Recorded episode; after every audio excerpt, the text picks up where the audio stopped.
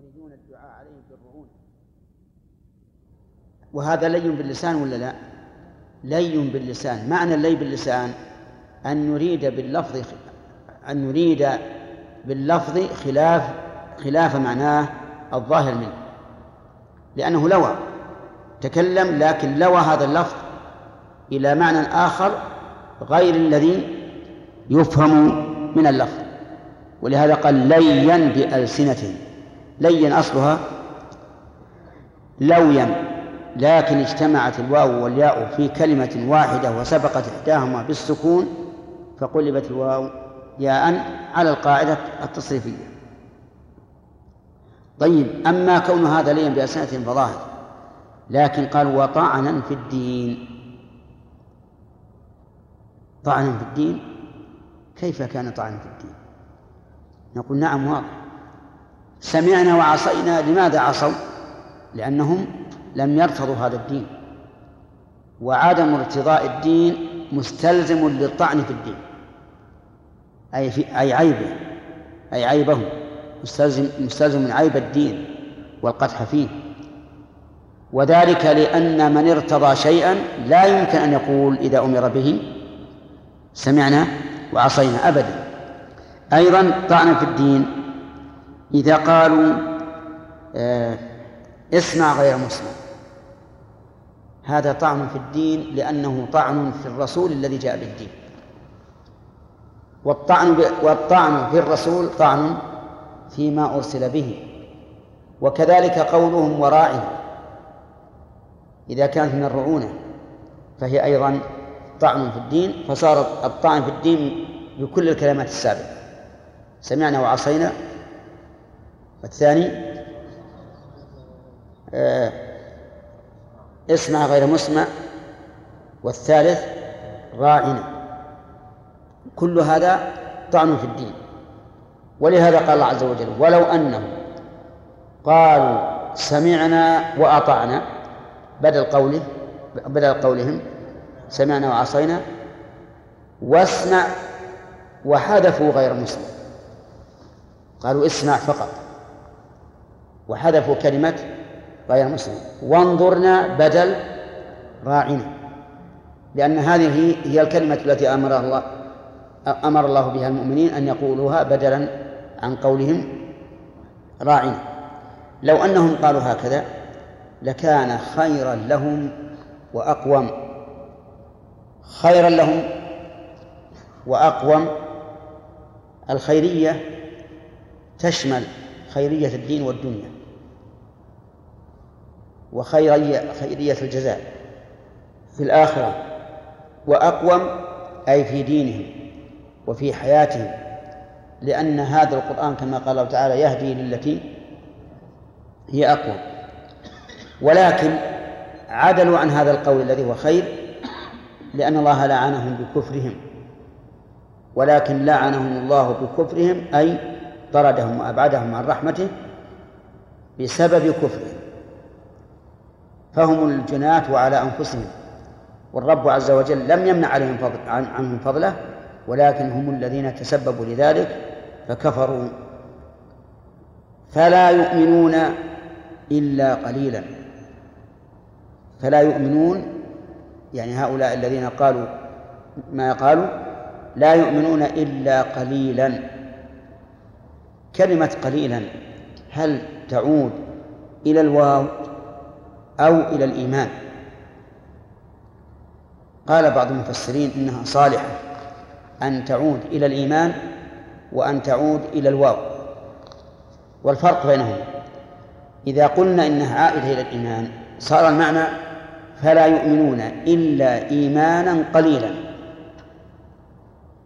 وإذا قلنا عائدة الواو صار المعنى فلا يؤمنون إلا قليلا منهم. فالكافر منهم كافر لا إيمان معه والمؤمن قليل. ورجح بعضهم الأول وقال إننا إذا إذا قلنا لا يؤمنون إلا قليلا منهم لم يستقم الكلام لأن الكلام كله قد سيق لبيان وصف هؤلاء. ولكن يبقى على هذا الترجيح يبقى قوله إلا قليلا أي إلا إيمانا قليلا. ما هذا الإيمان القليل وهم يقولون سمعنا وعصينا؟ قالوا إن القليل يأتي بمعنى العدم. القليل يأتي بمعنى العدم. أي فلا يؤمنون إلا إيمانا قليلا لا ينفعهم فيكون بمنزلة العدم لأن ما لا نفع فيه كالمعلوم تماما. في هذه الآية فوائد كثيرة. نعم. الراجح أن بعض العلماء أنكر أن يكون الاستثناء من الضمير من لا يؤمنون إنكارا بينا. ولكن الذي يظهر لي أن الآية محتملة وأن منهم قوم يؤمنون. وهؤلاء الذين يؤمنون قد يدخلون في قد يفهمون من قوله من الذين هادوا. يعني وبعض الذين هادوا لا يقولون هذا فيكونون مؤمنين. ولا شك أنه آمن من اليهود من آمن وحسن إيمانه وحسن إسلامه واستقام إيمانه مثل عبد الله بن سلام. طيب آه، نعود إلى فوائد الآية. من الذين هادوا يحرفون الكلمة عن مواضعه. يستفاد منها فوائد. أولا أن من اليهود من استقام فلم يحرف الكلمة عن مواضعه. من أين يؤخذ؟ من التبعير حيث جعل بعضهم يحرف الكلمة عن مواضعه.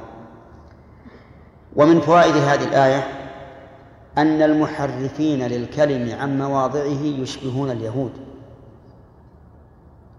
يشبهون اليهود في طريق استعمال الوحي. ومن فوائد الآية الكريمة عدل الله عز وجل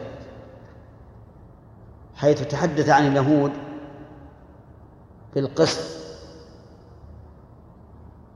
فذكر الموصوفين بالعيب وأخذ من هذا أن منهم من لم يوصف بذلك لقوله من الذين هادوا ولم يقل كل الذين هادوا.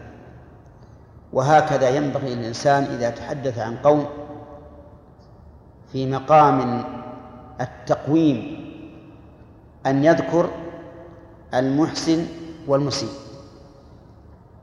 أما في مقام التحذير فإنه لا يذكر الإحسان لأن الإحسان لا لا لا يتأتى أو لا يتناسب مع ذكر مع إرادة التحذير. ومن فوائد الآية الكريمة شدة عناد اليهود الذين يحرفون الكلمة عن مواضعه. بقوله يقولون سمعنا وعصينا. هم لو قالوا لم نسمع أو قالوا سمعنا ولم نفهم لكان قد يقول قائل إن هذا عذر لكن يقول سمعنا وعصينا. فلم يمنعهم شيء عن الطاعة إلا مجرد العصيان ومن فوائد هذه الآية الكريمة أن من عتى من هذه الأمة وقال أنا أعلم أن صلاة الجماعة واجبة ولكن لا أصلي مع الجماعة. نقول من قال ذلك فهو مشبه لمن؟ لليهود الذين قالوا سمعنا وعصينا. ومن فوائد هذه الآية شدة حقد اليهود على رسول الله صلى الله عليه وآله وسلم حيث كانوا يجابون بهذه الكلمة السيئة. اسمع غير مسمع. ومن فوائدها تعالي هؤلاء اليهود. تعاليهم عندهم يتعالون حتى على الرسول. لقولهم اسمع. لأن كلمة اسمع إنما تكون في الغالب في المخاطبات ممن؟ من الأعلى إلى الأدنى. اسمع يا ولد. اسمع. ولهذا ينتقد بعض الناس إذا قال لمن هو أكبر منه اسمع لأبيه أو أو قال لأمه اسمعي. وهذا فهذا يدل على تعالي اليهود والعياذ بالله. ومن فوائد هذه الآية الكريمة أن الإنسان يحاسب على ما أراد يحاسب على ما أراد. لقوله ليا بألسنتهم. ليا بألسنتهم. أما ما في قلوبهم فلم يتك... فقال لو أنهم قالوا سمعنا وأطعنا لكان خيرا لهم وأقوى. طيب فإذا قال قائل وهل يحاسب ظاهرا على ما أراد؟ في باب الحكومة والخصومة مع مع الناس. الجواب لا. على الظاهر لقول النبي صلى الله عليه وآله وسلم إنما أقضي بنحو ما أسمع ولقوله يمينك على ما يصدقك به صاحبك لا على ما في قلبك ففرق بين الحكم في أمر يتعلق بالعبادة وبين الحكم في أمر يتعلق فيما بين الناس. ومن فوائد هذه الآية الكريمة أن الطعن في الدين. يكون بالصريح ويكون باللازم. الصريح أن يقول هذا الدين يوجب لأهل التأخر والتقهقر والتزمت وما أشبه ذلك. هذا صريح. الثاني أن لا يكون صريحا لكن من لازم القول. فهنا إذا نظرت إلى كلامهم لم تشعر بالطعن على وجه صريح لكنه من لازم من لازم القول. ومن فوائد الآية الكريمة أن الطعن في الدين من خصال من؟ من خصال اليهود. فمن طعن في الدين فهو مشبه لليهود والعياذ بالله. ومن فوائد الآية الكريمة تحريم الطعن في الدين وأنه يجب أن يكون الدين محل احترام وتعظيم لا محل طعن وقدح.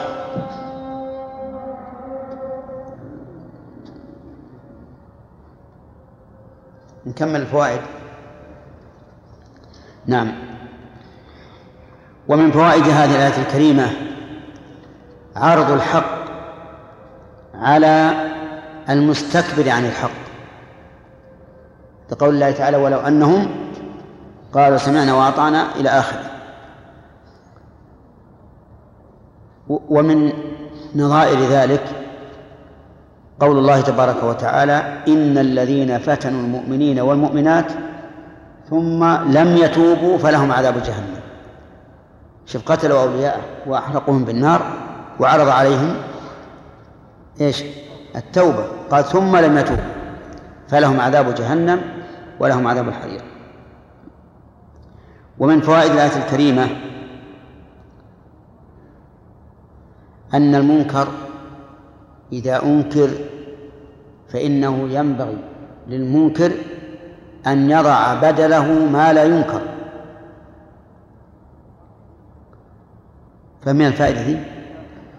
أن المنكر إذا أنكره المنكر فإنه ينبغي أن يضع بدله ما لا ينكر.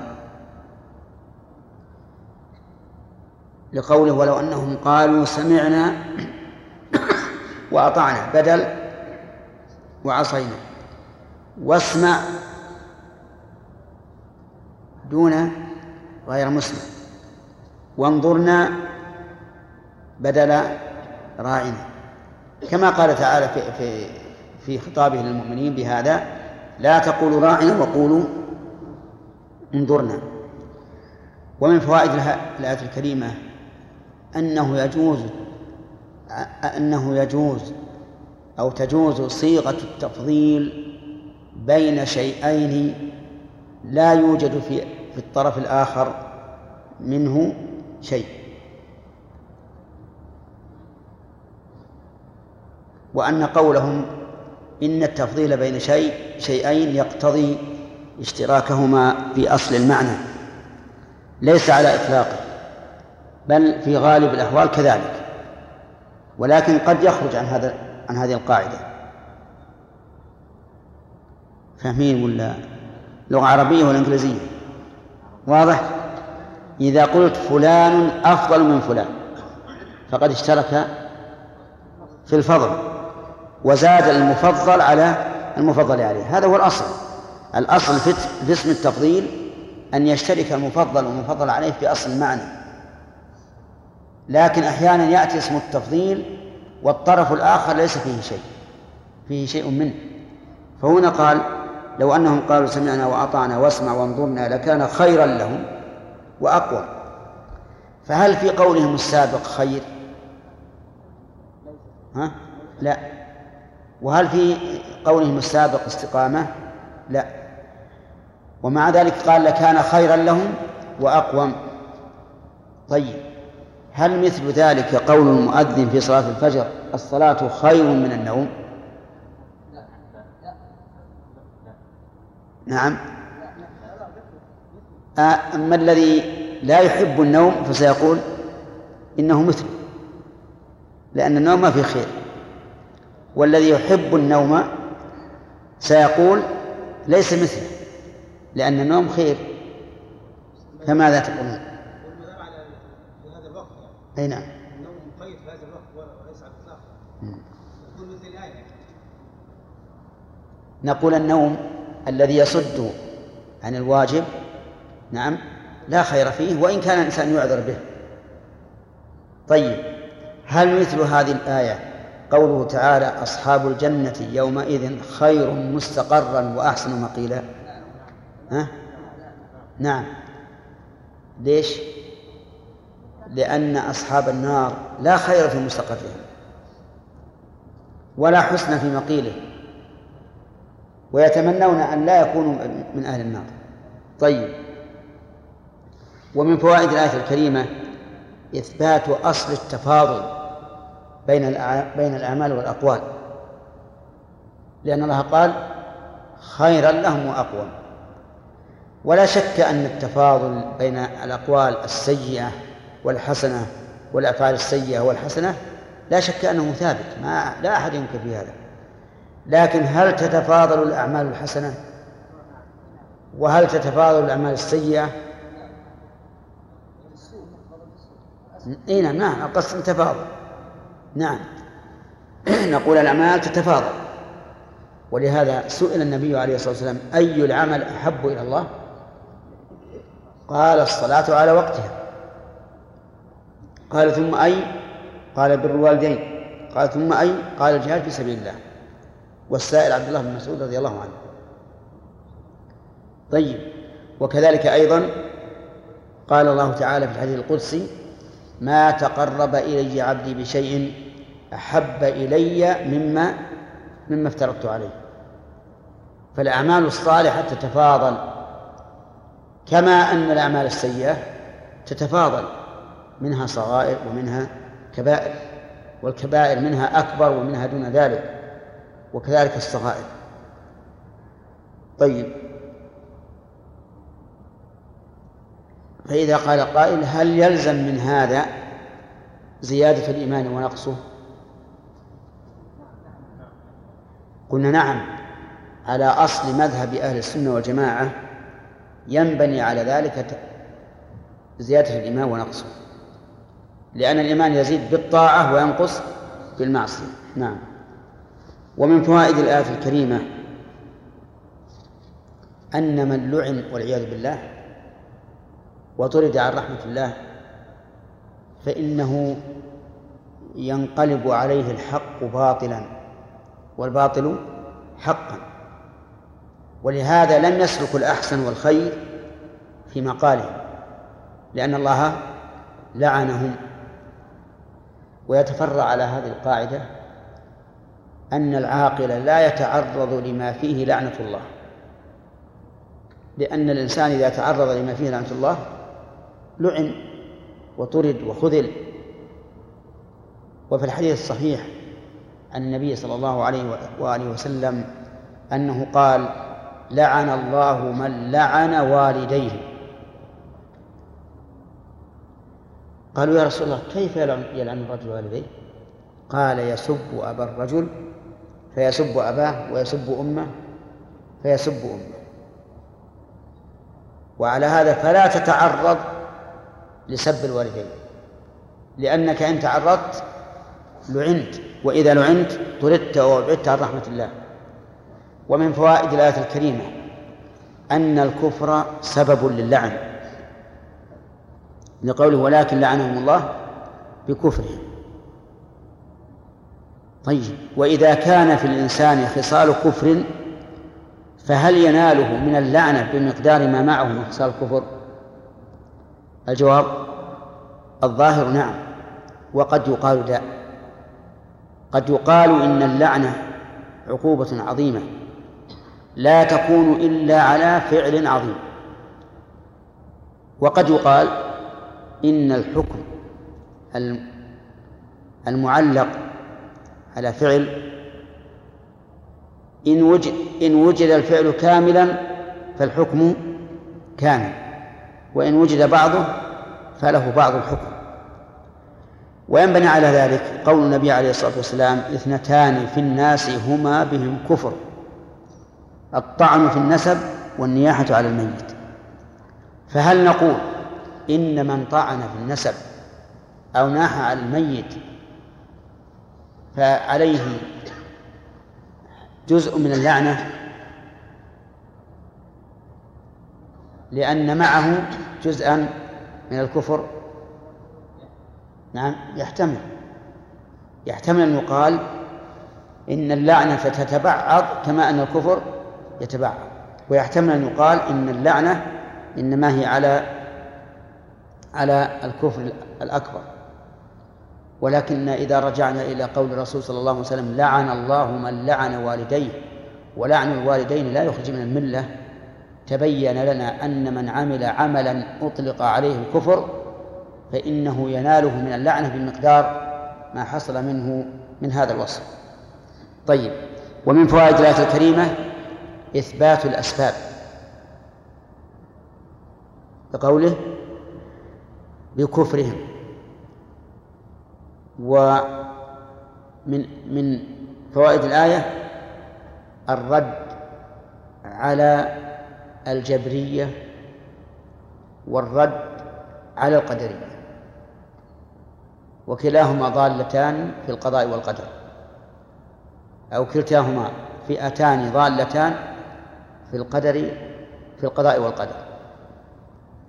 الجبرية يقولون إن الإنسان مجبر على عمله والقدرية يقول الإنسان مستقل بعمله وليس لله فيه تدبير.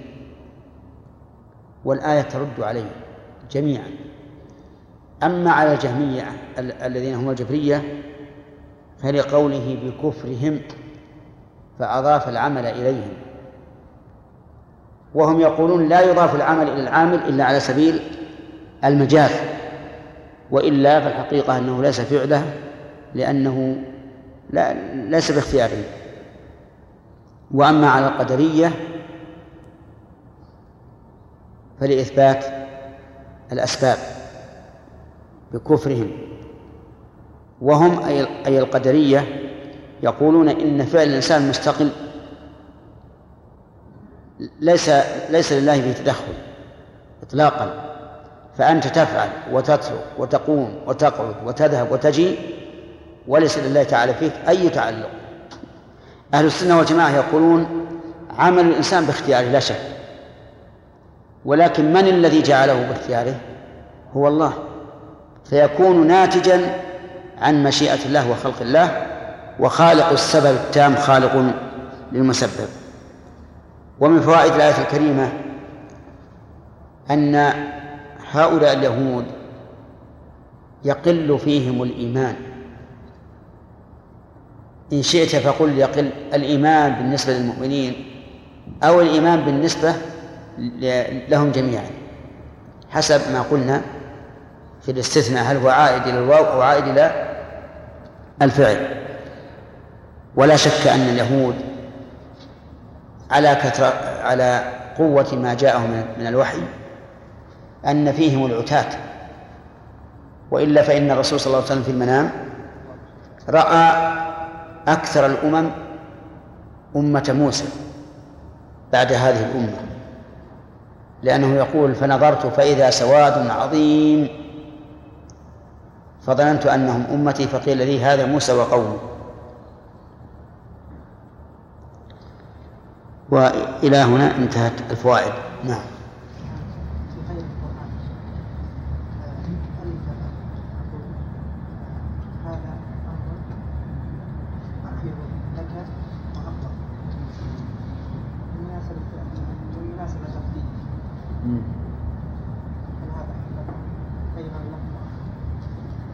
هذا مر علينا بعد صلاة العصر.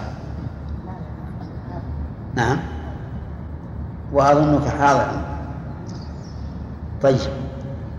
ذكرنا أن الأكثر في اللغة العربية حذف الهمزة من خير وشر. تخفيفا لكثرة استعمالهما.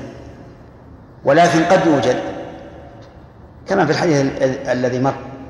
إن أشر الناس منزلة عند الله يوم القيامة. يعني قصدك أخير وأقوم؟ تناسب الكلمتين. نعم. ربما يكون كذلك وربما يقال يقال إن الأصل إن إن الجري على الأصل أولى. لا. محيت مع الاستعمال. الأصل وجود همزه صحيح لكن مع الاستعمال محيت. وصار لا ينطق إلا بحذفه نعم. اليهود متعالون وذلك أخذناه من قوله تعالى واسمع غير مسمع. نعم.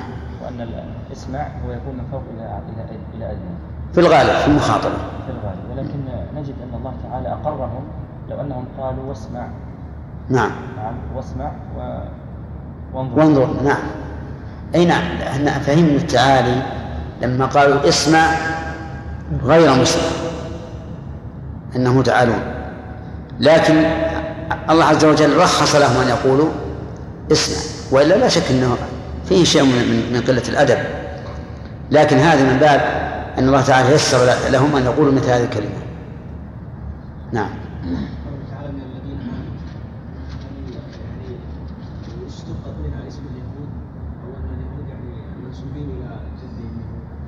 هذه خلاف. كلمة اليهود هل إنها نسبة إلى يهوذا أو أنها نسبة إلى الفعل لأنهم هادوا فسموا يهودا. ولو قلنا بهذا وهذا لم يكن بعيدا. أنه نسب إلى هؤلاء وإلى, وإلى نعم نسبة إلى هذا وإلى هذا. نعم. منهم أصناف الناس. إيش؟ منهم أصناف الناس. المذكورين في القرآن لعنهم الله. إيش؟ منهم؟ من هم أصناف الناس الذين ذكروا في القرآن؟ منهم أصناف الناس؟ المذكورين في القرآن الذين عليهم لعنة الله يعني أي نعم. المنافقون والكفار. واليهود من الكفار.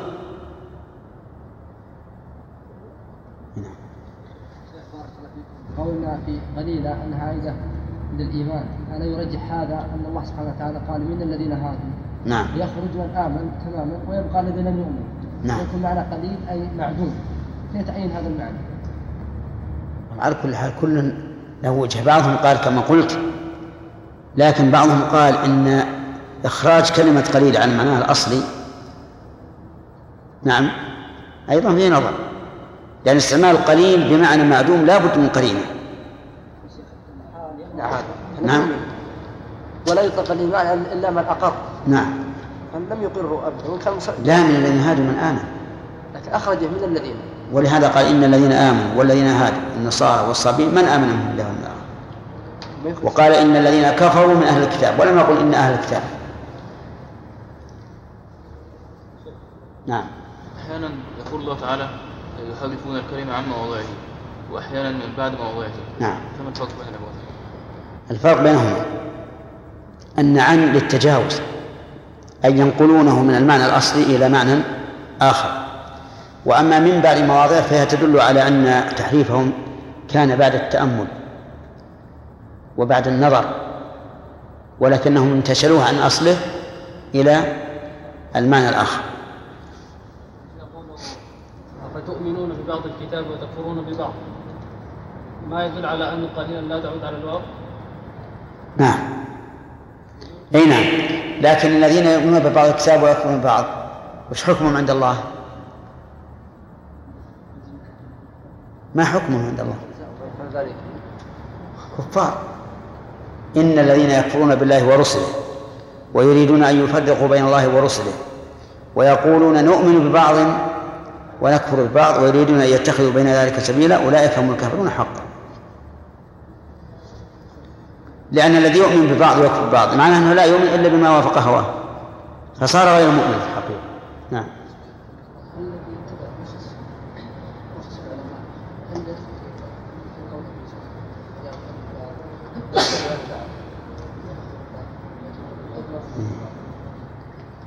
وش تقولون؟ يقول من تتبع الرخص فهل نقول إنه ممن يؤمن ببعض ويكفر ببعض؟ نعم. نعم هو لا شك. لأن اللي يوافقه يأخذ به والذي لا يوافقه يطلب من يفتيه بما يوافق رأيه. لكن هذا أهون لأن هذا لا يكفر بالقول الثاني وإنما يرى رجحان هذا القول بناء على الذي على قول الذي أفتاه. فهو أهون ومع ذلك قال العلماء إنه يحرم تتبع الرخص حتى إن بعضهم بالغ وقال من تتبع الرخص تزندق. نعم حسب حسب حسب التتبع قد يكون الحامل له كراهة ما دل عليه الشرع من من الشدة التي يزعم أنها شدة وقد يكون له عذر آخر حسب ما يقوم بالشخص نعم. قد يستدل أحد بآخر عوام الناس كفار من, نعم. من الباء السببية ولكن لعنهم الله بكفرهم نعم.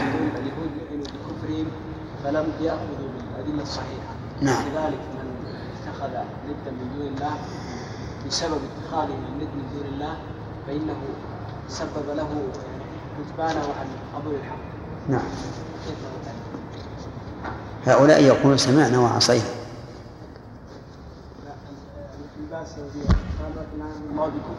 في اي الكفر. الصريح. هذا هذا كفر صريح. بعد أن علموا قالوا سمعنا وعصينا. ما ما قالوا سمعنا ولم نفهم.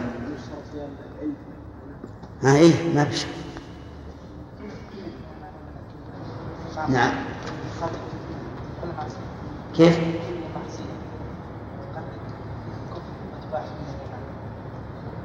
ما يشكل على هذا شيء ما ذهبنا اليه استثناء لكن لعنه الله لأن قد تجزا اللعنه تجاز الكفر نعم. ما يشكل ليش يشكل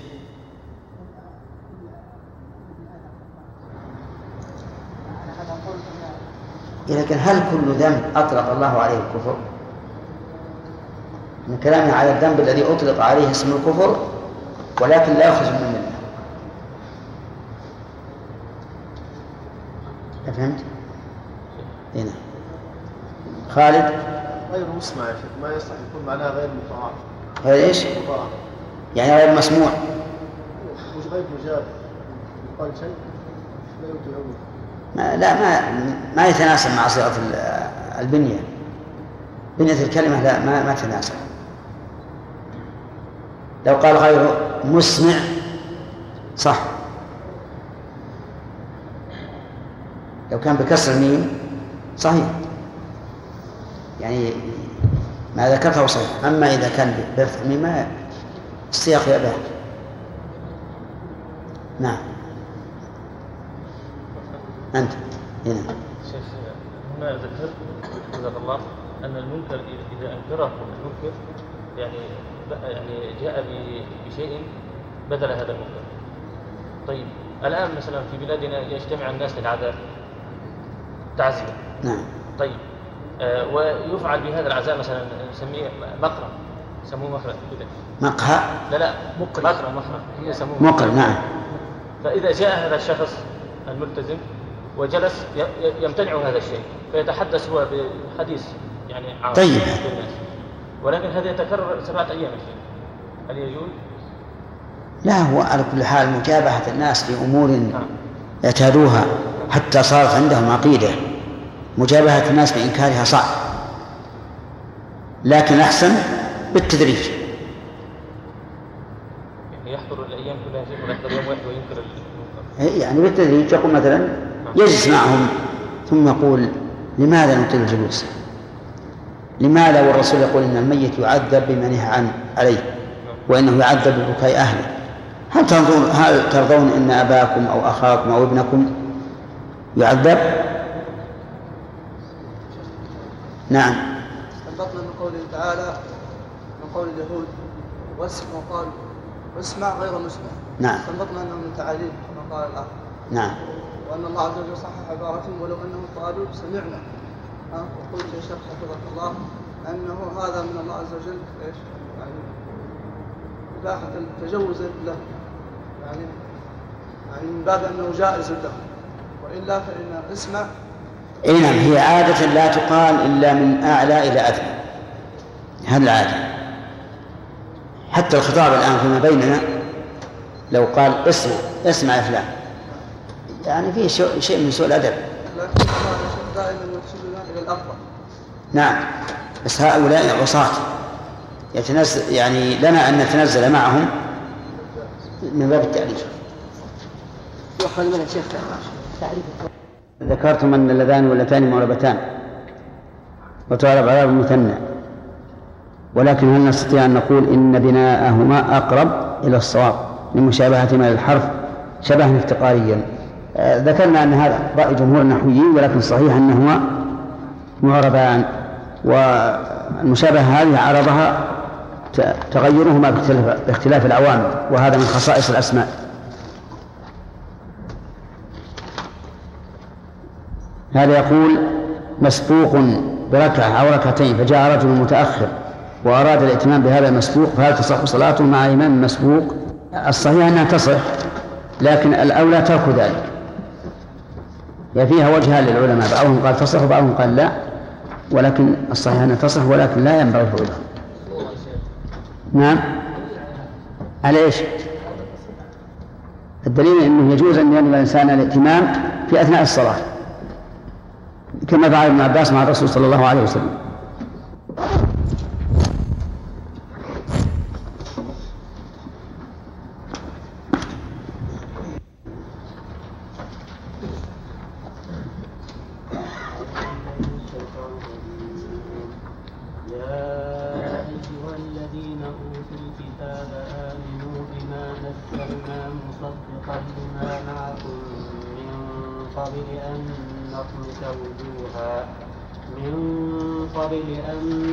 وجوها فنردها على أدبارها أو نلعنهم كما لعنا أو نلعنهم كما لعنا أصحاب السبت وكان أمر الله مفعولا إن الله لا يغفر أن يشرك به ويغفر ما دون ذلك لمن يشاء ومن يشرك بالله فقد افترى إثما عظيما.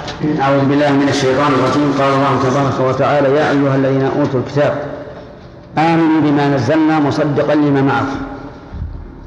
الخطاب في قوله يا أيها الندى في قوله يا أيها الذين أوتوا الكتاب يراد به اليهود إرادة أولية وكذلك النصارى لأنهم أوتوا الكتاب.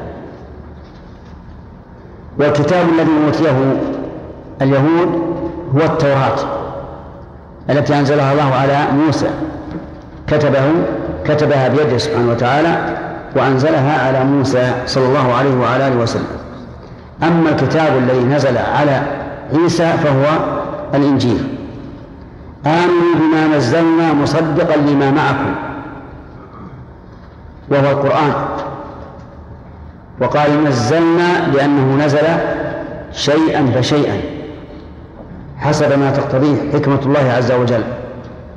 قال العلماء والفرق بين نزلنا وأنزلنا أن نزلنا إذا اجتمعت مع أنزلنا صار المراد بها التفريق.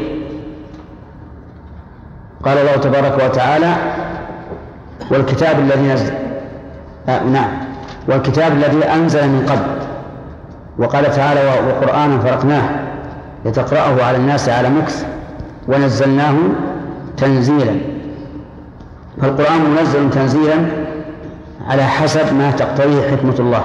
إما أن تكون واقعة يتحدث الله عنها أو مشكلة يفتي الله تعالى بها أو غير ذلك. وقول مصدقا لما معكم أي للذي معكم والذي معهم هو التوراة بالنسبة لمن؟ والإنجيل بالنسبة للنصارى. وكيف هذا التصديق؟ التصديق له وجهان. الوجه الأول أنه مصدق لها أي شاهد بما جاءت به. شاهد بما جاءت به وأنه حق. والقرآن مملوء من ذلك. من أن الكتب السابقة المنزلة على الرسل كلها حق. والثاني من الوجهين أنه مصدق لها حيث جاء على وفق ما أخبرت به. لأن هذا القرآن الكريم والنبي صلى الله عليه وعلى آله وسلم قد ذكر في التوراة والإنجيل. كما قال تعالى الذي يجدونه مكتوبا عندهم في التوراة والإنجيل يأمرهم بالمعروف وينهاهم عن المنكر ويحل لهم الطيبات. فإذا التصديق له وجهان الوجه الأول نعم. الوجه الأول. وين رحت؟ الوجه الأول. القرآن آيات تدل وتثبت صحة الكتب السابقة. نعم. فهو مصدق لها أي شاهد لها بالصحة. طيب. والوجه الثاني. سلامة. شاهد لما جاء. هذا الأول أنه أنه مصدق لها بحيث أنه جاء بما أخبرت نعم. أنه جاء موافقا لما أخبرت به هي. جاء هذا القرآن موافقا لما أخبرت به. فهذا الوجه غير الوجه الأول. مصدقا من قبل أن نطمس وجوها فنردها على أدبارها أو نلعنها. هذا تحذير وتهديد. إذا تأخروا عن الإيمان يحصل لهم هذا. من قبل أن نطمس وجوها فنردها على أدبارها. وهذا الطمس اختلف العلماء فيه هل هو طمس معنوي أو طمس حسي؟ فقيل إنه طمس معنوي بحيث لا ترى الحق ولا تسمعه ولا تنتفع به ويردها الله على عقابها فتهوي في الكفر. وقيل بل هو طمس حسي. وذلك بأن تطمس الوجوه حتى تكون كخف البعير. ليس فيها عين ولا أنف ولا شفة ولا حاجب بل هي كالقفا تماما. فكما أن قفا الرأس ليس فيه شيء من ذلك فهذه أيضا تطمس حتى تكون وجوههم كأقفائهم. ثم بعد ذلك ترد على الأدبار. وقيل المراد بالطمس طمس حسي ولكن هو أن تلوى الأعناق وتكون الوجوه من الخلف. وهذا معنى قوله فنردها على أدبارها. وكما قلنا لكم فيما سبق في القاعدة التفسيرية أنه إذا كانت الآية تحتمل وجهين لا يناقض أحدهما الآخر فإنها تحمل على الوجهين جميعا. لأن كلام الله معناه واسع. فإذا كان اللفظ يحتمل هذا وهذا وليس بينهما مناقضة فالواجب حمله على الوجهين. فهو فهنا نقول إن الله تعالى هددهم بالطمس الحسي والطمس المعنوي قال أو نلعنهم كما لعنا أصحاب السبت. نلعنهم أي نطردهم عن رحمتنا ونوقع بهم من النكال ما وقع بأصحاب السبت والذي وقع بأصحاب السبت هو أنهم قيل لهم كونوا قردة خاسئين فكانوا قردة خاسئة ذليلة تتعاوى والعياذ بالله والفرق بين التهديدين أن الأول خاص إذا نعم أن الأول إذا قلنا إنه حسي خاص بجزء من البدن وهو إيش؟ الوجه أما الثاني فهو عام تقلب الصورة كلها والعياذ بالله إلى صورة قردة يذكر أن عبد الله بن سلام رضي الله عنه لما سمع بهذه الآية أقبل مسرعا. ويده على وجهه يخشى أن يطمس لإيمانه وتصديقه حتى جاء إلى الرسول صلى الله عليه وعلى آله وسلم وآمن به. وكذلك يذكر عن كعب الأحبار في عهد عمر رضي الله عنه فالله أعلم ولكن لا شك أن المؤمنين منهم سوف يخاف سوف يخافون هذا الأمر. فإن قال قائل إنهم لم يؤمنوا ولم يقع بهم هذا التهديد. هم لم يؤمنوا ولكن لم يقع بهم هذا التهديد. فما الجواب؟ الجواب أن أنه لما آمن بعضهم ارتفع هذا التهديد. لأن هذا التهديد معلق بما إذا لم إيش؟ إذا لم يؤمن أحد منهم. وقيل إن الله عز وجل هددهم بهذا والتهديد قائم إلى يوم القيامة. فإذا قدر أنه لم يقع فيما مضى فإنه متوقع لأن الله سبحانه وتعالى هددهم به من قبل أن نقمس وجوها فنردها على أدبارها أو نلعنهم كما لعنا أصحاب السبت. والوجه الأول قد يكون أقرب لأن تهديد أهل الكتاب الذين في عهد الرسول عليه الصلاة والسلام بأمر لا يكون إلا قبيل قيام الساعة لا معنى له ولا وجه له. فيقال إنه لما آمن بعضهم قام رفع عنهم هذا التهديد وقامت الحجة على الباقين حيث آمن من كان منهم واعترف بالحق. ثم قال تعالى وكان أمر الله مفعولا. إي والله أمر الله مفعول. من يرد أمر الله؟ لا أحد يرده فأمر الله لا بد أن يقع. والأمر هنا بمعنى المأمور. يعني كان مأمور الله أي ما أمر به مفعولا. ويحتمل أن يكون الأمر هو الأمر الكوني أي القضاء. ويكون المفعول هنا بمعنى الواقع. وايا كان سواء قلنا إن الأمر بمعنى المأمور وهذا لا بعد فيه لأن الأمر مصدر والمصدر يأتي أحيانا بمعنى اسم المفعول كقوله تعالى وولاة الأحمال أجلهن أي وولاة المحمولين لأن الأحمال جمع حمل والحمل هو الجنين في البطن. وكما في قوله صلى الله عليه وعلى آله وسلم من عمل عملا ليس عليه أمرنا فهو رد أي مردود. وكان أمر الله مفعولا في هذا في هذه الآية الكريمة من الفوائد. أولا وجوب الإيمان على أهل الكتاب بالقرآن الكريم. لقوله يا أيها الذين أوتوا الكتاب آمنوا. ومن فوائدها إقامة الحجة على هؤلاء الذين أوتوا الكتاب وكفروا بمحمد. بأنه لا عذر لهم. كيف ذلك؟ لأنهم أوتوا الكتاب فعندهم علم. ولأن الذي نزل من به نزل على محمد صلى الله عليه وآله وسلم مصدق لما معه. فليس لهم عذر. كتابهم بين أيديهم. وهو وسيلة العلم. ثم مجيء هذا القرآن مصدقا لما معهم يثبت أن محمدا صلى الله عليه وعلى آله وسلم حق فوجب عليهم الإيمان به. ومن فوائد الآية الكريمة إثبات أن القرآن كلام الله. وجهه بما نزلنا.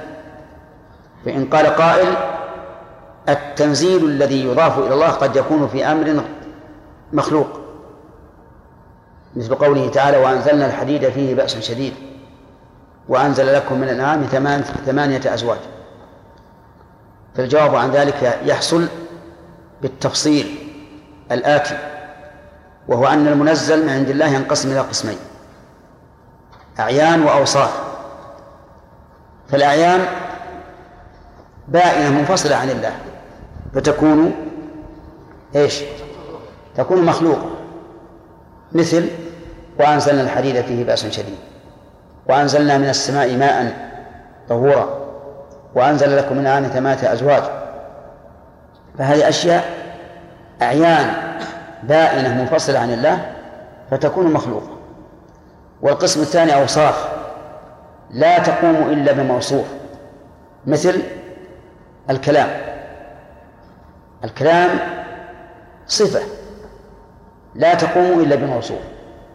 فإذا أراد الله إنزال الكلام إليه فهو من صفاته وهي غير مخلوقة. وعلى هذا فالقرآن غير مخلوق. ومن فوائد الآية الكريمة إثبات علو الله. وجهه نزلنا لأن النزول إنما يكون من الأعلى وهو كذلك. وأدلة علو الله عز وجل سبقت لنا مرارا وقلنا إن علو الله عز وجل ينقسم إلى قسمين قسم حس قسم حسي وقسم معنوي. فالقسم المعنوي متفق عليه بين أهل الملة حتى أهل التعطيل يدعون أنهم يعطلون تنزيها لله عن النقص. فالعلو المعنوي لا أحد ينكره من أهل الملة كل أهل القبلة يقرون به. العلو الحسي الذاتي هو الذي أنكره من سوى أهل السنة والجماعة. وقالوا إن الله ليس عالم بذاته بحجة باطلة وقد بينا فيما سبق أن العلو الذاتي قد دل عليه من الأدلة خمسة أنواع الكتاب والسنة والإجماع والعقل والفطرة. وبينا وجه ذلك وهو معلوم لأكثركم ومن لم يكن عنده علم فليرجع إليه في الأشرطة ومن فوائد هذا الحديث من فوائد هذه الآية؟ أن القرآن الكريم مصدق للكتب السابقة يشهد لها بالصدق وأنه مصدق لها حيث جاء مطابقا لما أخبرت به. فهو لا لا يتنافى معها ولا يتنافر معها لكن الشرائع تختلف باختلاف الأمم حتى باختلاف الأحوال حتى في الشريعة الإسلامية الشرائع تختلف باختلاف الأحوال. أليس كذلك؟ الفقير لا زكاة عليه والغني عليه الزكاة وهذا اختلاف. كيف يقال هذا الرجل الذي اسمه زيد عليه الزكاة وهذا الرجل اسمه عمرو لا زكاة عليه؟ نقول نعم لأن الأول غني والثاني فقير. الشرائع تختلف. كما قال تعالى لكل جعلنا منكم شرعة ومنهاجا.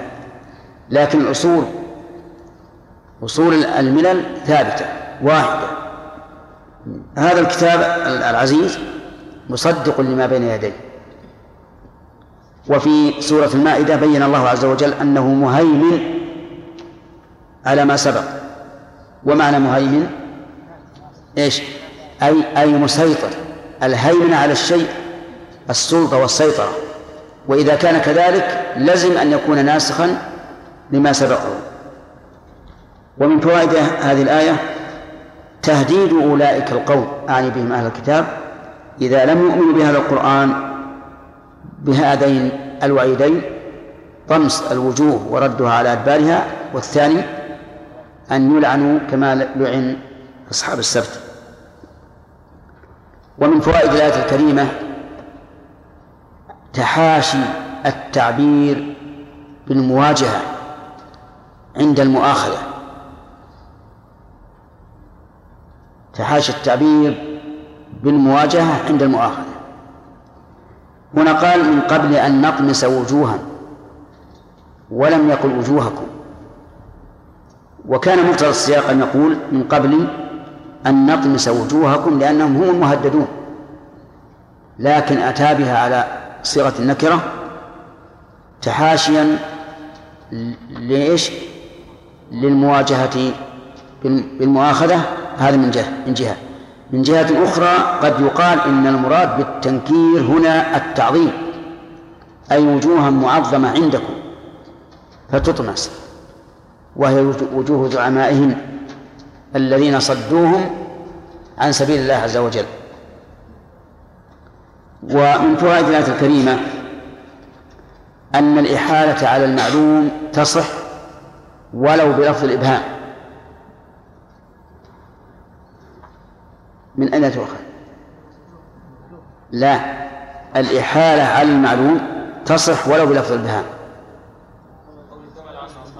كما أن أصحاب السبت لأن أصحاب السبت إذا قال قال ما هي اللعنة التي حلت بأصحاب السبت ومن هم أصحاب السبت؟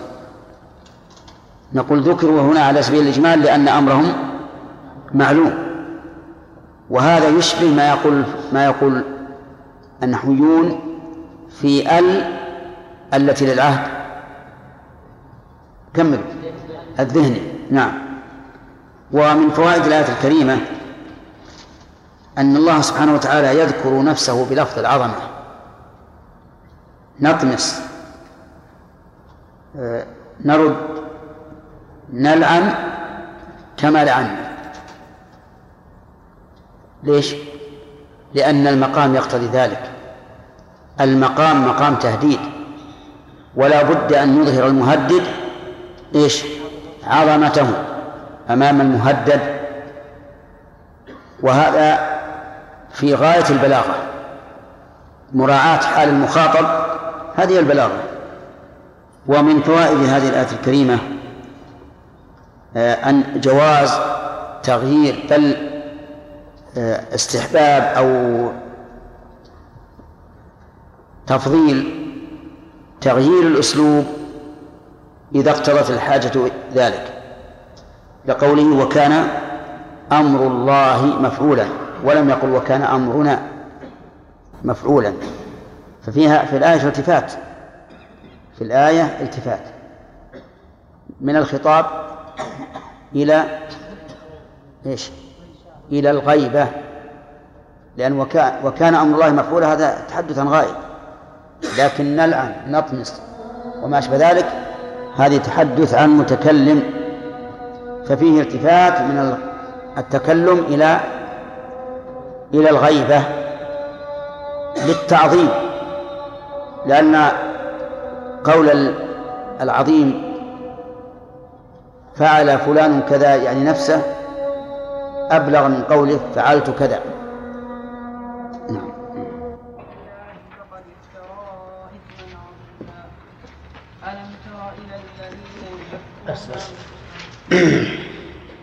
أعوذ بالله من الشيطان الرجيم. قال الله تبارك وتعالى إن الله لا يغفر أن يشرك به. ويغفر ما دون ذلك لمن يشاء.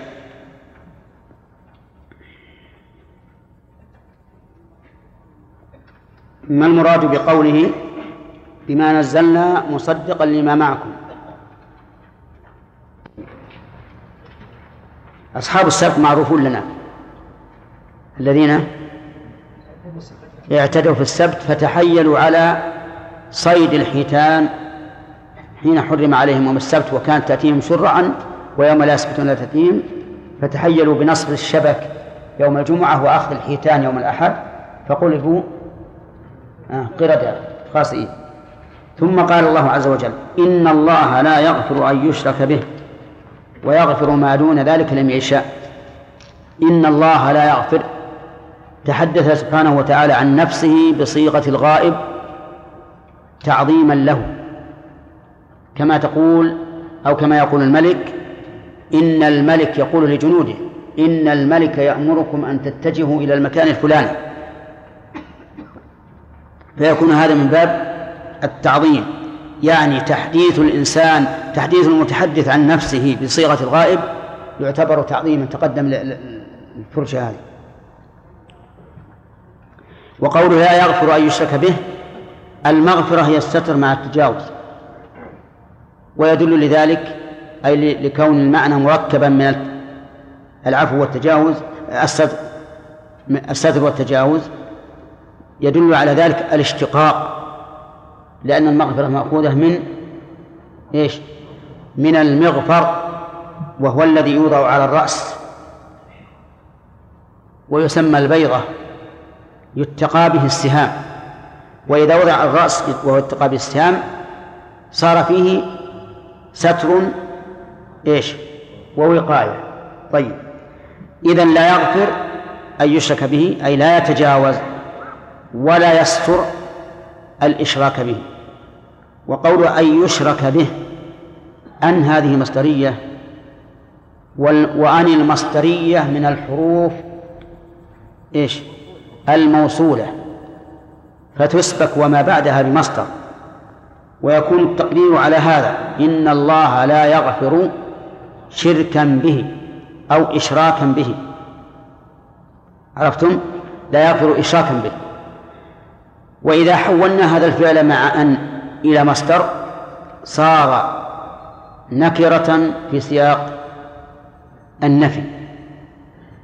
نكرة في سياق النفي. والنكرة في سياق النفي للعموم. وقوله تعالى أن يشرك به يشمل الإشراك في الربوبية والإشراك في الألوهية الذي هو الإشراك في العبادة والثالث الإشراك في الأسماء والصفات. فالله لا يغفر لأن جانب التوحيد أعظم الجوانب حقا أن يوفى به. فإذا أخل به الإنسان فإن الله سبحانه وتعالى لا يغفره.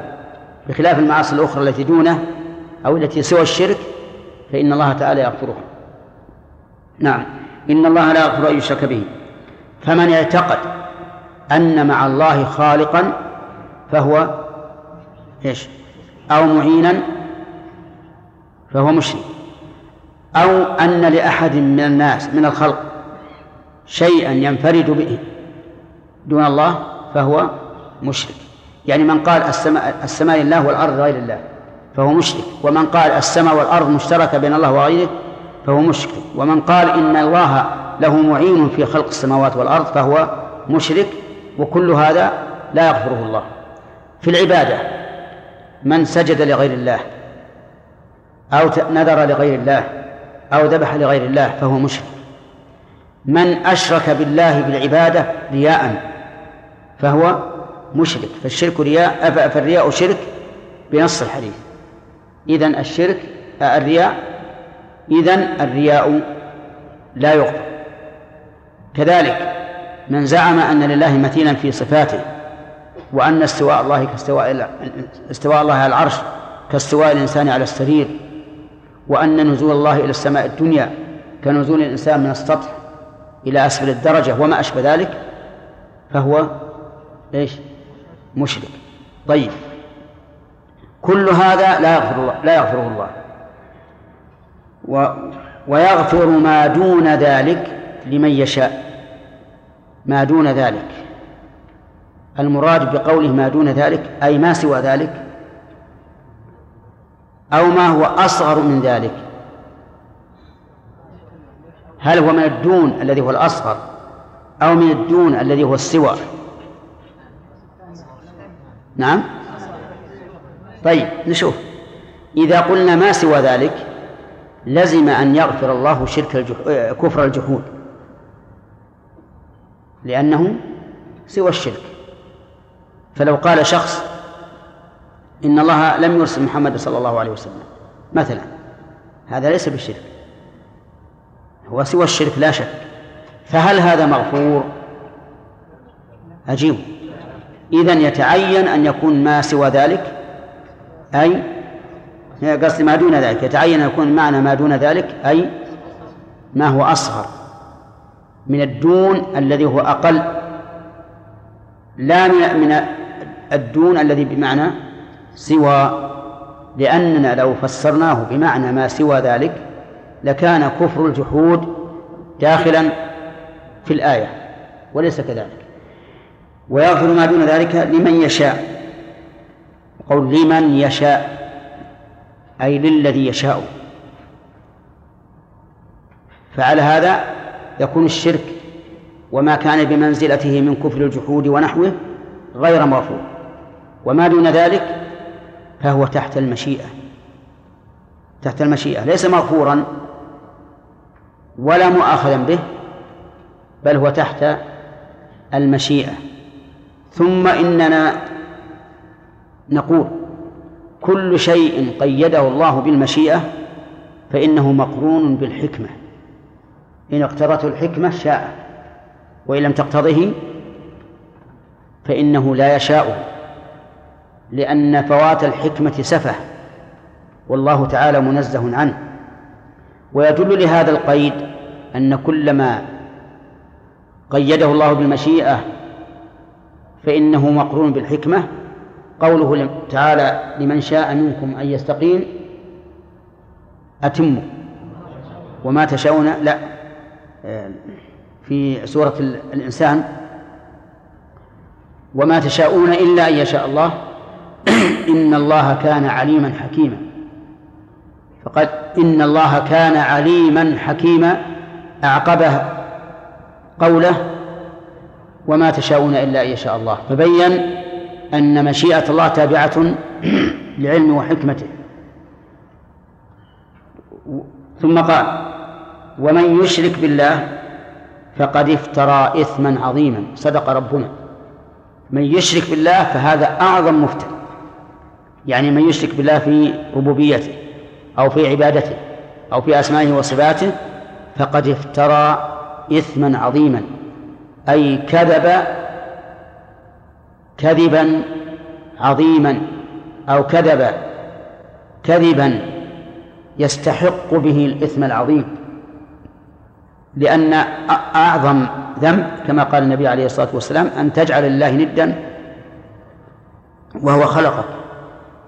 هذا أعظم ذنب. أن تجعل الله ندا وهو خلقك. كيف تجعل لله ندا وهو الذي خلقك؟ هذا أعظم شيء. إن الشرك لظلم عظيم. هذا معنى الآية. أما فوائدها فكثيرة. أليس سوى يعم المعنى شيخ ما يكون سوى؟ لأن الكفر الشرك. نعم. أليس الكفر الشرك؟ لا لكن لا يسمى شركا. لكن في العظم يا شيخ. إي نعم. ولهذا قلنا ما دون ذلك أي ما أقل.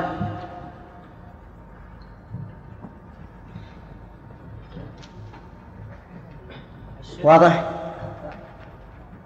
إذا قلنا ما سوى ذلك يغفر ما سوى ذلك الكفر شرك ولا غير شرك؟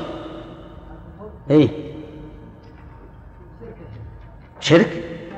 إذا جح إذا جحد ما جاء به الرسول هل أشرك أو جحد؟ دعنا ما ما الشرك المعنى العام حتى اللي اللي يغتاب الناس مشرك بالمعنى العام. الشرك جعل ند لله. فهل هذا جعل ند لله؟ طيب إذن يكون ما دون ذلك أحسن مما سوى ذلك. الله أكبر. الرجيم. ألم تر إلى الذين يزكون أنفسهم؟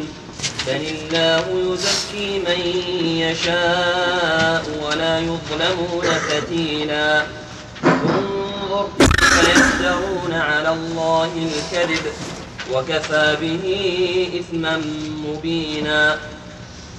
ألم تر إلى الذين نصيبا من الكتاب يؤمنون بالجبت والطاغوت ويقولون ويقولون الذين كفروا هؤلاء أهدى من الذين آمنوا سبيلا.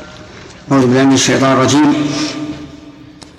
سبق الكلام على قول الله عز وجل إن الله لا يغفر أن يشرك به ويغفر ما دون ذلك لمن يشاء وأخذنا منها الفوائد.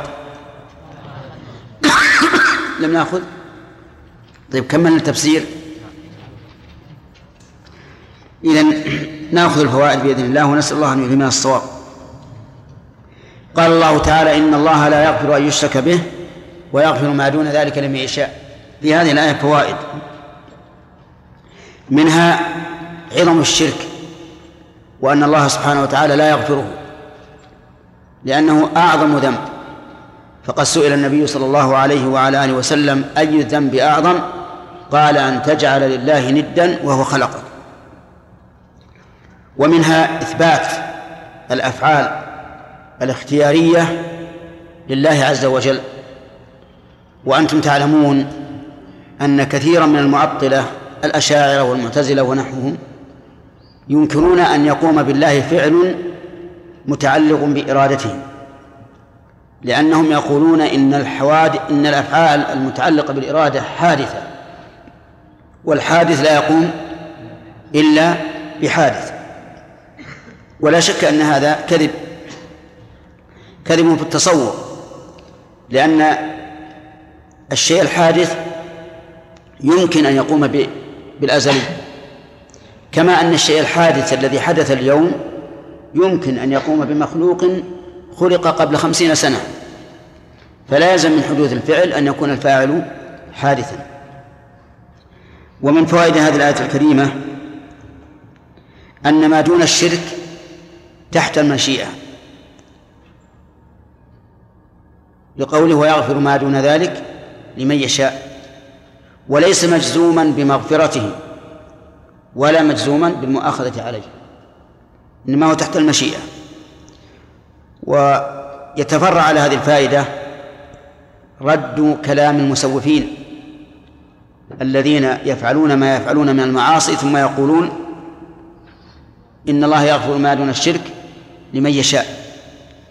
فنقول له ما الذي أدراك أن تكون أنت ممن شاء الله أن يغفر له؟ هل تعلم؟ إذا أنت مخاطر. يعني لو فرضنا أن عملك المعصية يمكن أن يغفر لكنه ليس ليس بمتيقن. فالمعصية مفسدة ظاهرة حاصلة. ومغفرتها مصلحة لكنها إيش؟ تحت المشيئة. قد تحصل وقد وقد لا تحصل. ومن فوائد هذه هذه الآية الكريمة وجوب توحيد الله. لكون الشرك لا يغفر. ويلزم من ذلك أن يكون توحيد الله تعالى واجبا. نعم هو أوجب الواجبات في ذاته وأسمائه وصفاته وأفعاله. يجب أن يوحد الله عز وجل في هذا كله. ومن فوائد هذه الآية الكريمة أن المشرك مفتر على الله. لقوله ومن يشرك بالله فقد افترى إثما عظيما. ومن فوائدها أيضا أن هذا الكذب من أعظم الكذب بقوله إثما عظيما. وفي آية أخرى ومن يشرك بالله فقد ضل ضلالا بعيدا فهو ضال في دينه وهو أيضا مفتر في قوله افترى إثما عظيما. ومن فوائد الآية الكريمة إثبات المشيئة لله. لقوله لمن يشاء. ولكننا قد نبهنا في التفسير على أن كل شيء علقه الله بالمشيئة فهو مقرون بالحكمة. واستدللنا لذلك بقوله تعالى وما تشاءون إلا أن يشاء الله. إن الله كان عليما حكيما. وظاهر قوله تعالى لا يغفر أن يشرك به أنه شامل للشرك الأصغر والشرك الأكبر. وبذلك صرح شيخ الإسلام رحمه الله في كتاب الاختيارات أن الشرك لا يغفره الله ولو كان أصغر. ولكن يجب أن نعلم أنه ليس معنى قولنا إن الشرك الأصغر لا يغفر أن صاحبه يخلد في النار بل يعذب على قدر قدر عمله ثم يدخل الجنة.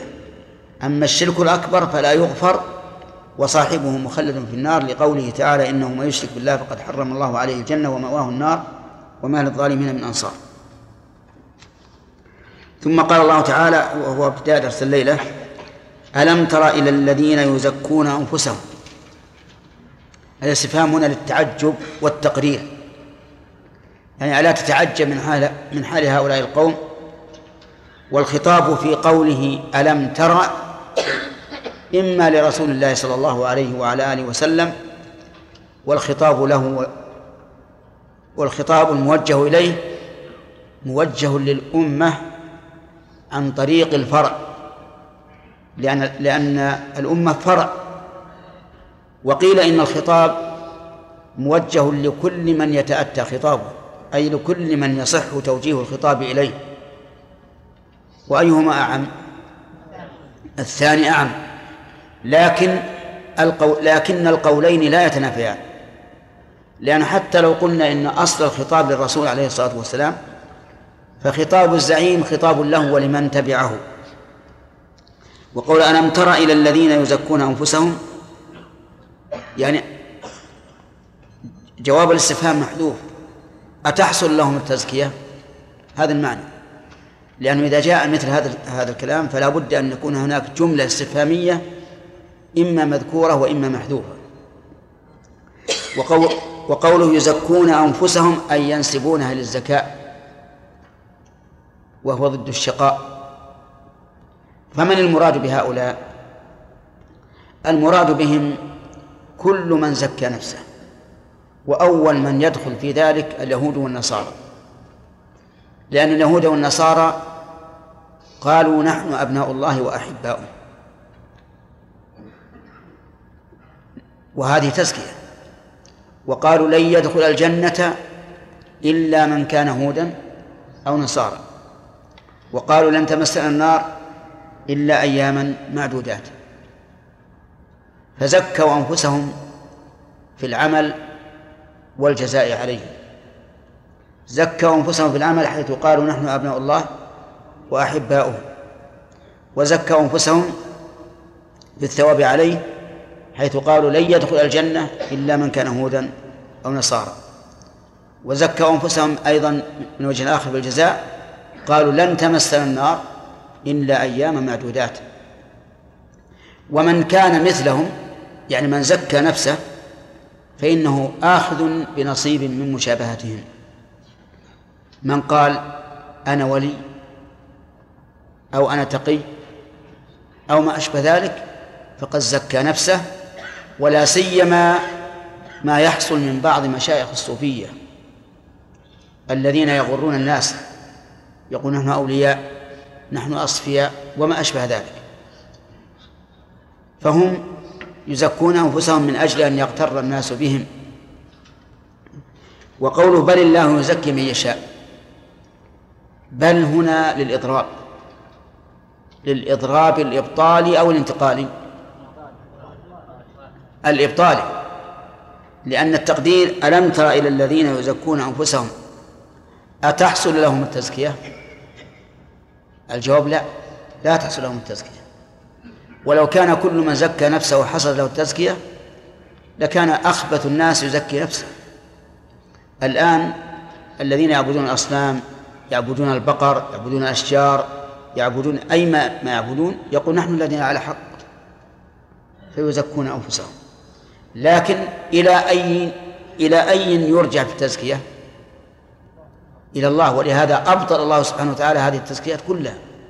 وقال بل الله يزكي من يشاء. فبل هنا للإضراب؟ إيش؟ الإبطالي وبل تأتي للإضراب الإبطالي وتأتي للإضراب الانتقالي انظر إلى قوله تعالى بل ادارك علمهم في الآخرة بل هم في شك منها بل هم منها عمون. هل هذا إضراب انتقالي أو إبطالي انتقالي. ينتقل من شيء إلى آخر والشيء الأول باقي لكن انتقال تنقل بهم الأحوال إلى أن يصلوا إلى هذا الحد. فالحاصل أن أن الإضراب يكون إبطاليا ويكون انتقاليا. بل الله يزكي من يشاء هو الذي يزكي عز وجل هو الذي يثني. قال الله تبارك وتعالى لا يستوي منكم من أنفق من قبل الفتح وقاتل أولئك أعظم درجة من الذين أنفقوا من بعد وقاتلوا وكل وعد الله الحسنى. فأعطى الله تعالى التزكية لهؤلاء كل بحسب حاله. لا يستوي منكم من أنفق من قبل الفتح وقاتل. أولئك أعظم درجة من الذين أنفقوا من بعد وقاتلوا. أعطى هؤلاء نصيبهم من الزكاة وهؤلاء نصيبهم. ثم زكى الجميع على وجه عام. فقال وكلا وعد الله الحسنى. هذه التزكية. وقال تعالى لا يستوي القاعدون من المؤمنين غير أولي الضرر والمجاهدون في سبيل الله بأموالهم وأنفسهم. لا يستوي القاعدون من المؤمنين غير أولي الضرر والمجاهدون إيش؟ في سبيل الله بأموالهم وأنفسهم. أنا في شك في في سبيل الله. لا يستوي لا يستوي القاعدون من المؤمنين غير أولي الضرر والمجاهدون في سبيل الله بأموالهم وأنفسهم. فضل الله المجاهدين بأموالهم وأنفسهم على القاعدين درجة وكلا وعد الله الحسنى. فالله تعالى هو الذي هو الذي يزكي. وكذلك رسوله صلى الله عليه وعلى آله وسلم يزكي أيضا. خير الناس قرني ثم الذين يلونهم ثم الذين يلونهم. ومن زكاه الرسول صلى الله عليه وعلى آله وسلم فهو زكي. لأن النبي صلى الله عليه وسلم في مثل هذه الأمور لا ينطق إلا عن وحي. بل الله يزكي من يشاء وقوله من يشاء. هذا تابع للحكمة أيضا. كل شيء كل فعل مقيد بالمشيئة فهو تابع للحكمة. فيزكي عز وجل من كان أهلا للزكاة سواء كان الزكاة بعد العمل أو قبل العمل. فالتزكية بعد العمل كما سمعتم من الآيات. والتزكية قبل العمل أن يهب الله للإنسان العمل الصالح. فإنه كما أنه أعلم حيث يجعل رسالته فهو أعلم حيث يجعل أثر هذه الرسالة وهي الإيمان والعمل الصالح. فتزكية الله تزكية قبل العمل وتزكية بعده وهو سبحانه وتعالى يزكي من يشاء قبل العمل وبعده. وإذا قلنا إن المشيئة تابعة للحكمة فإنه لن يزكي إلا من كان إيش؟ أهلا للزكاة. قال ولكن ولكن بل الله يزكي من يشاء ولا يظلمون فتيلا. لا يظلمون الواو للجماعة. ومن يشاء من اسم موصول لفظه مفرد. فهنا عاد الضمير إلى من باعتبار باعتبار المعنى. طيب. ولا يظلمون أي من زكاهم الله عز وجل. أو ولا يظلمون من زكوا أنفسهم. فلن يعاقبوا إلا على حسب أعمالهم السيئة. وسواء هذا أو هذا فإن الله لا يظلم أحدا. لا يزيد من سيئاته ولا ينقص من حسناته. طيب يقول ولا يظلمون فتيلا. الفتيل قيل إنه الفتيل الذي في باطن النواة. النواة فيها ثلاثة أشياء كلها مذكورة في القرآن القطمير والنقير والفتيل كلها مذكورة في القرآن. القطمير السلب الذي عليها. والنقير النقرة التي في ظهرها. والفتيل الأس... ال... إيش نقول؟ الخيط الخيط الذي في باطنها. وقيل إن الفتيل ما تفتله بين أصابعك. إذا كنت عرقان. فإن الإنسان إذا كان عرقان وفتل هكذا طلع شيء. وكذلك إذا حك صدره أو ظهره ظهر الفتيل. لكن الأول هو المشهور أن الفتيل هو ما يكون في بطن النواة الخيط الذي يكون في بطن النواة. وهو يضرب مثلا في القلة. الرجل في المسجد ليأتي بحاجة ثم رجع ليصلي تحت المسجد الجواب لا. لا يصلي تحت المسجد. ما دام قام بنية الرجوع. أما إذا قام مثلا على خرج ثم بدا له فرجع فهذا يصلي تحية المسجد ولو لم يخطو إلا خطوة واحدة.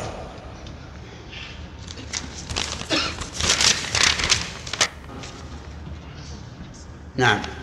يقول لقد وجد أو وجد أحد الأخوة عند باب المسجد الجامع الكبير مبلغ من المال فماذا يفعل به؟ وإذا قلنا بتعريف المبلغ فهل نكتب إعلان على باب المسجد أم لا أفيدوني نعم. اكتب إعلان على باب المسجد. ولا بأس. فيه مكان للإعلانات أحسن من في فيها مسامير صغيرة حتى على الإعلانات. وهذا يقول طارق البريشي هل لو اجتمع على الحكم أكثر من علة لا يثبت إلا بتوفر العلو كلها؟ نعم. إذا كان لا يثبت إلا بعلتين فلا يثبت إلا بهما. ويسمى وتسمى إحداهما جزء العلة. وهذا لا هذه خلاص ما في. بس أنا ظنيت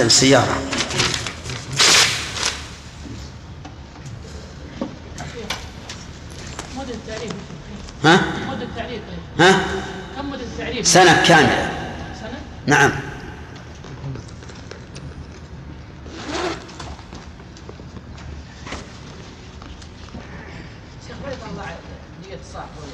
لا. إلا إذا كان ييأس منه مثل اللي يوجد بالخطوط. اللي على الخطوط ما, ما تقدر قد يكون الواحد من البادية بعيد وقد يكون للبلد اللي أمام أو اللي, اللي خلف ما يضر أما هذا فلا بد من التعريف. سم. أعوذ بالله من الشيطان الرجيم. ألم تر إلى الذين يزكون أنفسهم بل الله يزكي من يشاء ولا يظلمون فتيلا. انظر كيف يفترون على الله الكذب وكفى به إثما مبينا. ألم تر إلى الذين أوتوا نصيبا من الكتاب يؤمنون بالجبت والطاغوت ويقولون للذين كفروا هؤلاء أهدى من الذين آمنوا سبيلا. أولئك الذين لعنهم الله ومن يلعن الله فلن تجد له نصيرا. أم لهم نصيب من الملك فإذا لا يؤتون الناس نقيرا. أم يحسدون الناس على ما آتاهم الله من فضله؟ فقد آتينا آل إبراهيم الكتاب والحكمة وآتيناهم ملكا عظيما. فمنهم من آمن به ومنهم من صد عنه وكفى بجهنم سعيرا. بس أعوذ بالله من الشيطان الرجيم. سبق لنا الكلام على قوله إن الله لا يغفر أن يشرك به وأظن ناقشنا فيها أيضا.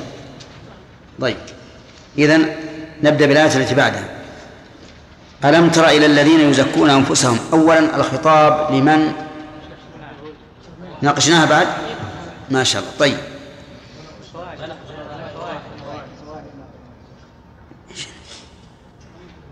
أنا ما أدري صوتي يجي مع ذا وصوت مع ذا وصوت مع ذا إيش العلم؟ لم نناقش فيها كيف؟ فسرت ما نناقش فيها. ما هو بعد الشرح مناقشة. طيب. ألم تر إلى الذين يزكون أنفسهم؟ الخطاب لمن يا شرافي؟ خطاب قيل عن النبي صلى الله عليه وسلم. نعم. وقيل لمن يتوجه الخطاب له. لما يصح توجيه الخطاب له. والثاني أعم فتح والثاني عام فيكون أولى. لكن هل يختلفان في مؤدى المعنى؟ لا. لا يختلفان. خطاب النبي صلى الله عليه وسلم خطاب الأمة. نعم. طيب. من من المراد بهؤلاء؟ خالد. مرادهم اليهود والنصارى نعم. كيف كانت تزكية أنفسهم قالوا نحن لماذا؟ قالوا نحن أبناء الله وقالوا ليس الجنة بالعمل والجزاء. نعم. قالوا نحن أبناء الله وأحباؤه وقالوا لن يدخل الجنة إلا من كان هودا أو نصارى. طيب. هل أقرهم الله على ذلك؟ لا. كيف؟ الذين يزكون أنفسهم. نعم. لم يقر الله عز وجل على ذلك بل جعل اليه التزكية. الدليل. فلله يزكي من يشاء. بل الله يزكي من يشاء. طيب وبل هذه إضرابية. للإبطال أو الانتقال؟ للإبطال. طيب. صح. قوله ولا يظلمون فتيلا.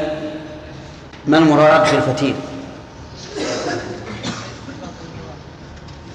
ما يخالف طيب. الجار أحق بسقطه طيب. أحسن قيل إنه خيط النواة الذي في بطنها وقيل ما يفتل باليد من الوسخ أو شبه. طيب ما؟ والأولى والأول أشهر في القرآن مما يتعلق بالنواة ثلاثة أشياء. قلها يا عبد الرحمن. لم تحفظ.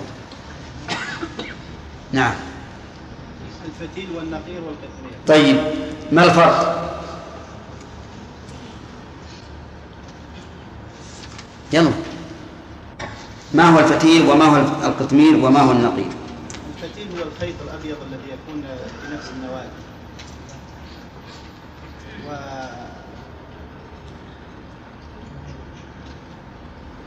الغشاء الذي على النواة غشاء رقيق طيب. والنقير هي الحفرة التي في النواة النقرة التي في ظهر النواة وبماذا يضرب بها؟ نعم القلة نعم. يضرب بها المثل في القلة.